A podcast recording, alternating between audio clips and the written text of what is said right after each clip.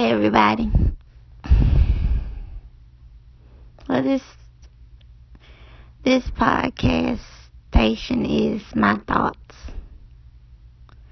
My thoughts are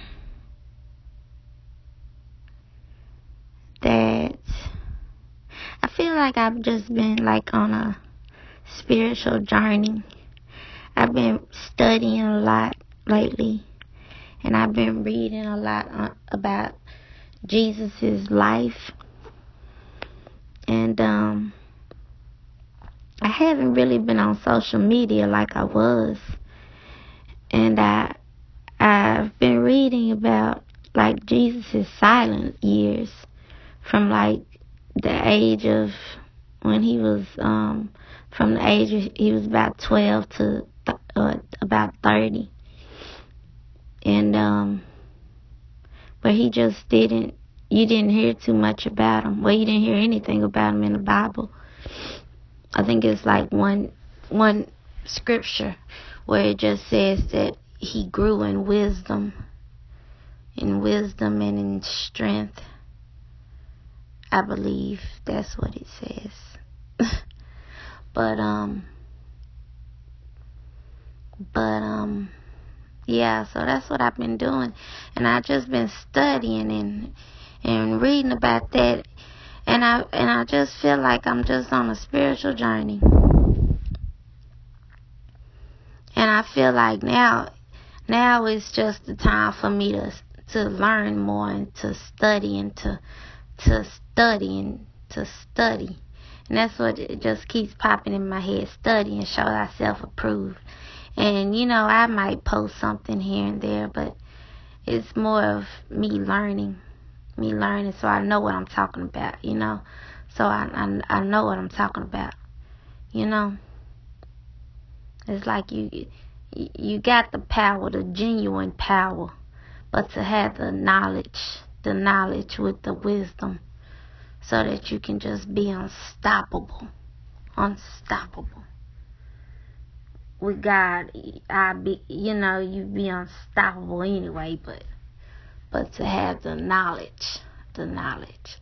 So yeah, but I'm, I'm, I'm studying. I'm studying my Bible, and not only that, I'm studying business, business, things that I used to find boring, but now I'm. I'm take I'm taking an accounting class, actually, a, a accounting class and I'm just changing the way I'm think that I that I think.